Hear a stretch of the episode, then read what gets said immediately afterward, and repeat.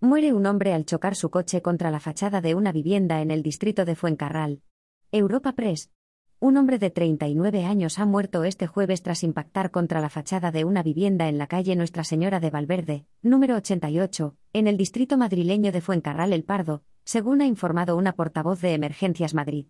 El accidente ha ocurrido la tarde de este jueves sobre las 21.30 horas. Los agentes de la Policía Nacional se han trasladado de inmediato al lugar de los hechos y han comenzado a practicarle a la víctima maniobras de reanimación cardiopulmonar sin éxito ya que el conductor y único ocupante del vehículo se encontraba en parada cardiorrespiratoria. Los servicios del SAMUR Protección Civil han continuado con las maniobras más de 40 minutos aunque finalmente han confirmado el fallecimiento. Los bomberos del Ayuntamiento de Madrid han asegurado el vehículo, y la Policía Municipal se ha encargado de realizar el atestado.